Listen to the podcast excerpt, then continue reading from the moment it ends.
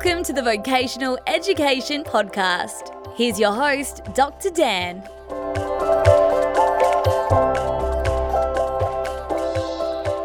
Well, I'm here with facilitator extraordinaire and man on a mission to be the best facilitator he can be, Mark Miles. Mark, how are you going? I'm fantastic. Thank you for the intro, Dan. Excellent. So we're here today to talk about advanced facilitation and figure out what the hell that is. So I might start with your take on it. What do you see as advanced facilitation and how is that different to what we learn maybe in the Cert 4? I guess um, for me, coming out of a Cert 4 student is really getting to the, I guess, basics of creating a session plan, getting to the basics of entering a training room and starting to get used to defining a learning outcome, getting used to what are various learning, I guess, um, aids that they can use and tools and different things. But often when a trainer first starts out, they're very much, they fall into the instructor role. They go mm. to the PowerPoint, they want to, you know, make the PowerPoints all beautiful and all that. And I guess over time, as they develop confidence, they're able to walk in and be able to focus and make the transition to focusing on the audience more and focusing on what they need. And they're able to really step into um, developing deeper rapport with the audience. They're able to really get the engagement really powerful. They're able to really focus on retention. And those are the three things that I think um, a great presenter or someone that's at least committed to the journey of being a great presenter is really focused on. And I think an advanced presenter walks away from a training session, they ask themselves, how much change did I create in that audience? Mm. How many different tools and tactics did I use to actually get everybody involved? And I think a great presenter and, and um, trainer knows that all of those results come back to them and their responsibility. And I think someone that's just starting out in training may still blame the students, may still think it's the student's responsibility or different things like that. Mm. And I think great presenters um, are really able to master the area of engagement. Engagement's mm. a science. Engagement is going, okay, how many different other ways could I present that information? How could I touch on the learning styles? How could I work with different personalities? How could I plan out my session so that optimal results are achieved by different people working with different people? And really getting the most out of a session and thinking a little bit more strategic and bigger picture um, and ultimately walking in being willing to serve the audience no matter who they are. And i know that's a bit of a long-winded explanation but i just wanted to touch on some of those key things there and um, really bring to light that it's not what we deliver it's what gets into the audience's mind that makes all the difference. Yeah you picked out some really good points there. Firstly the difference between someone who's just finished the cert 4 maybe they've never trained before and this is yeah. their first foray into it. Like anybody I, I compared it to getting your p plates once and when you're a P plate driver in charge of the car for the very first time, yeah, that's you. Uh, and this beast of a thing is around you, and you're holding on the steering wheel, and there's no one sitting next to mm. you, and you get to try it for the first time. It's all about you. Yes, great yeah, point. It's all about you. And I think with the Cert 4, uh, again, if you've had no training experience, mm. some people do go to the Cert 4 with training experience. That's a bit different. But if you don't, then you're stepping out there with the P's nice and big on your chest, mm. and you're mm. thinking to yourself, okay, do I do this? Have I got this? And with all that running through your mind, I won't say the last thing you're thinking about is the students, mm. but it's it's not at the top of the priority list. Uh, so it's keeping time. It's yes. uh, am I following my session plan? Is a facilitator guide right? Um, mm. Are my powerpoints in the right order, and are they working? Oh my god, is all the tech working? You know, and, and the, suddenly you're faced with all these students and that's all in your mind. Mm. So I totally get that point. So firstly, yeah, you I don't like using the term self-centered. Yes. But you become self-centered because you're trying to get it right. Mm. But with experience and especially when things go wrong, you start to gain that experience. Uh, you reflect even though you don't realize you're reflecting because yeah. that's natural. Um, we're actually going to talk in the professional development unit within the diploma more about how to reflect on purpose mm. um, and actually keeping a diary to do so. So I'm looking forward to, to doing that soon. Um, but every time you do that, you start to get a little bit better. And so, you know, you get off your P plates in a couple of years. And I think the same goes with training. If you're out there training relatively regularly, mm. then by the time you're a couple of years is under your belt, You've dealt with a lot of problems. You've dealt with a lot of schedule issues, uh, and you've dealt with a lot of different students. Mm. And so finally, you go, "Oh, okay. I think I, I think I get this better." Yeah. Uh, the second thing you said there that I absolutely agree with was um, the student focus. Mm. Um, I don't think we can push that enough. Uh, if you're transitioning from uh, maybe a few years as a trainer and you want to get the diploma uh, or the dual diplomas that we offer, then obviously you're going into a position of seniorship within yes. either your organization or with yourself as a consultant or however you're running your training. And at that point, I think it's uh, quite exciting to realize the difference between focusing on students and focusing on yourself because with all that experience and then maybe training with that in mind the way you approach your training is totally different. Yes. And and you've shown this uh, recently. Um, you've had a lot of great feedback recently from your students, and what I can read in that feedback is just how pleased they are with the effort that you went into to make it okay for them. Mm. And not only is that incredibly gratifying, but the end result for the student is that one, they've had a great experience. Two, they've walked away with learning something, and three, from a the business point of view, they they want to come back. Mm. So it, it's a win win all around.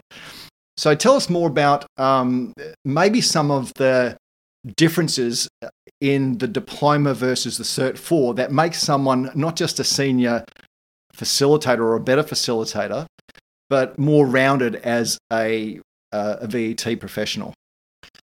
So I think fundamentally, as someone develops in their career, new questions should be coming to mind. And I think the greatest thing about the diploma is that it starts to get people to think differently through either the research or the short answer questions people do, or the questions that they bring and discuss with their mentor. Um, I think for me, um, definitely as I've progressed along my career, I've just asked myself different questions. I've asked myself, okay, how much did the audience remember from what I've said? I've asked myself the question question how could I say that in a way that's unforgettable?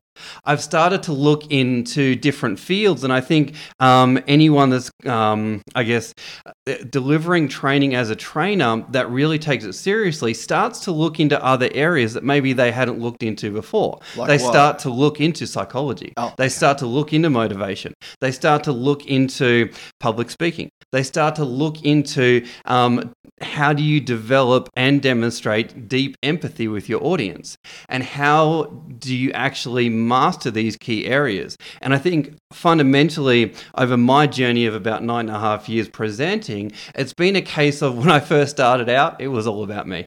When I first started out, the feedback was average, and it was only until I started to let go of, you know, how good am I, mm. to the place of how can I serve more, that the feedback actually got really genuine, and that was a certainly a transition for me. But I think over time, it was just asking different questions, and I think you touched on the importance of self-reflection, and certainly when I first started out, and I st- still continue to this day to keep that type of diary going on. But I think going through the diploma, it asks asks you to think bigger and it asks you to think about well what are learning theories? And not just knowing a theory but how are you applying it? Mm. and i think fundamentally let's look at the australian qualifications framework. The cert 4 yes can you find the theory? Can you tell us the theory? But diploma can you apply it?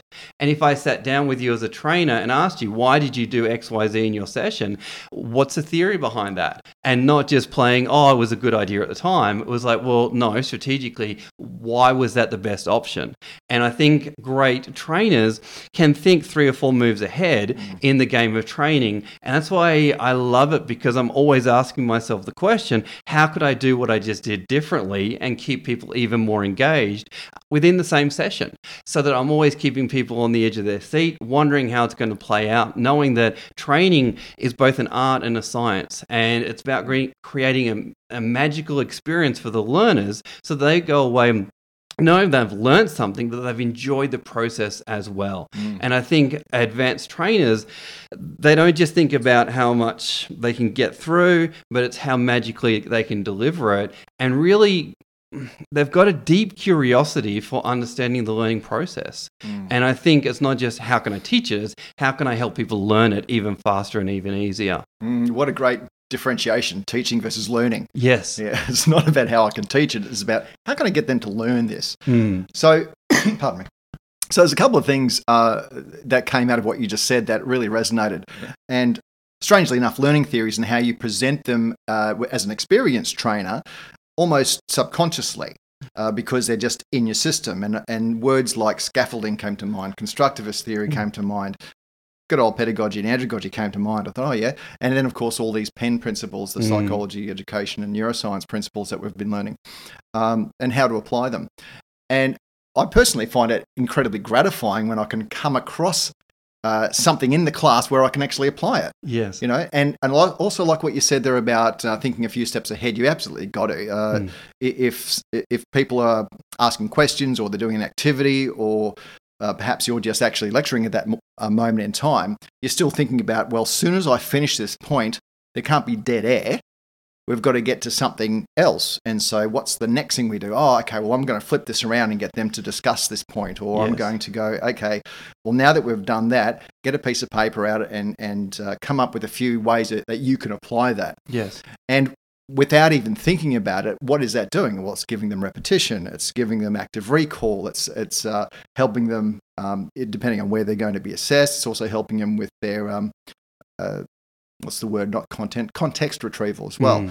So there's a lot of things that are coming to mind almost, uh, as I said, subconsciously. But how do you get to that point? I mean, uh, sure, do the diploma, but there's 100 hours worth of practice in there, I think, for facilitators, and there's about 50 hours in the assessment side of things. Is that enough? And, and, um, and can it be enough? Mm, great question. Um, my simple answer is no. I think my answer is that if someone's embarking on this journey, it's a lifelong journey. And certainly the um, unit is a fantastic unit that really opens up new neural pathways of thought around the topic, which I absolutely love. I think for me, um, I just love to get curious and ask the question why. Mm. And for me, you know, just to be authentic for a second, when I was going through high school, I was um, the slow guy. I was the person that took longer to learn things. I was the guy in primary school that needed the extra tuition and all the help. And I guess that's what really drove me to, you know, want to be a teacher or a trainer because I wanted to help the lowest common denominator, so to speak. But I guess it all comes back to my willingness to ask myself the question why Mm. if that student if that student is confused how did that happen if that student is struggling how did that happen if that student is overwhelmed how did that happen? And how can i prevent that going forward? So for me um, topics such as scaffolding topics such as sequencing topics such as you know how do we prevent someone from being overwhelmed? You know the idea of chunking all these different things really appealed to me as a trainer.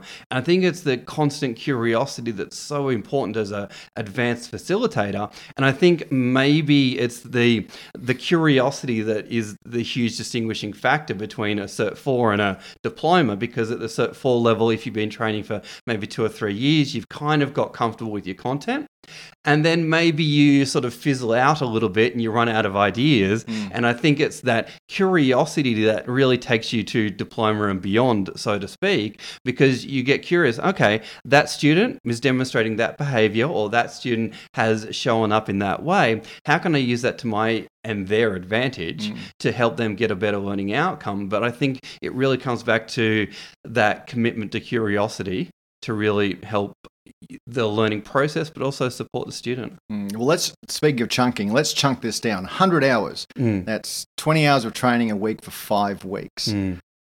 if uh, and what we see in the diploma generally speaking because these are experienced trainers they go to us saying oh well, i've got evidence from the last few courses i've i've run Mhm. great okay good so you can prove that you've been facilitating 100 hours across different learning styles and across uh, uh, different delivery modes and stuff and that and i hate saying this ticks the box from an evidence perspective but the recommendation would be if time allows and i say that because i know a lot of people want to get the diploma you know, like that. They want to get it quickly because, you know, they can see it as a benefit to their career pathway. But to really enjoy the learning experience, why not do that theory Mm. and then apply that for the next 100 hours, not the previous 100 Mm. hours? And for each of those 20 week blocks, apply two or three different theories, Mm. reflect at the end of each week what happened. Go to the next week, maybe have some extra activities or theories that you put into place um, or principles. And I think, so my, my take on it is I think that after 100 hours, if you do it that way, you can really seriously grow. I mean, there's gym workouts that go for eight weeks and you change your body. So why can't you change your mind in five? Mm. And I think that's um, maybe the approach that I would like to see more people who undertake the diploma take when it comes to their facilitation, rather than just go, well, I'm doing it all the time. I'll just get it from existing uh, experience because Mm. that's not really applying what you're learning. That's well, it's just not applying what you're learning. Mm. Mm. So, um, other than that, I think uh, the other thing that you said that I, I'd like to end this on is if we maintain our student focus and go into a class asking ourselves how can we make that a better experience Mm. I like the word magical that you use Mm. but a better experience for our learners what can i do differently this time that i didn't last time and do that for every single session that we run whether it's virtual face to face um, well there's no real other ver- uh, versions now online doesn't really count because you're not facilitating as much then number one you're going to get better but number two the end result is that you're going to have students that really enjoyed it Mm. give the sort of feedback that you're talking about and walk away with with new knowledge that they can then apply and let's boil it down that's our job It is. that's literally our job I think also just one thing with this topic is that I really grew as a trainer when I had to be able to replicate myself. And so part of the unit of competency, I believe, does have an element of coaching and mentoring other trainers. And I think that is a critical thing in terms of leadership. So you may be the greatest trainer on the planet, but if you can't actually replicate in other people great skills as well and be able to pass on your training techniques, then that's something to really think about as well. So I guess for me, um, well, I guess when I'm talking to diploma students, I do like to be talking to diploma students that may be in a supervisory role or maybe going into one where they are having coaching conversations or mentoring conversation with other um, trainers in their organization or outside their organization about how they can improve as well. And I think when you get to a place where you've been training a while and then teaching other people how to train, then I think really powerful thoughts open up and really strong self reflection has to happen because you realize in order to know something, you have to be able to teach it to others.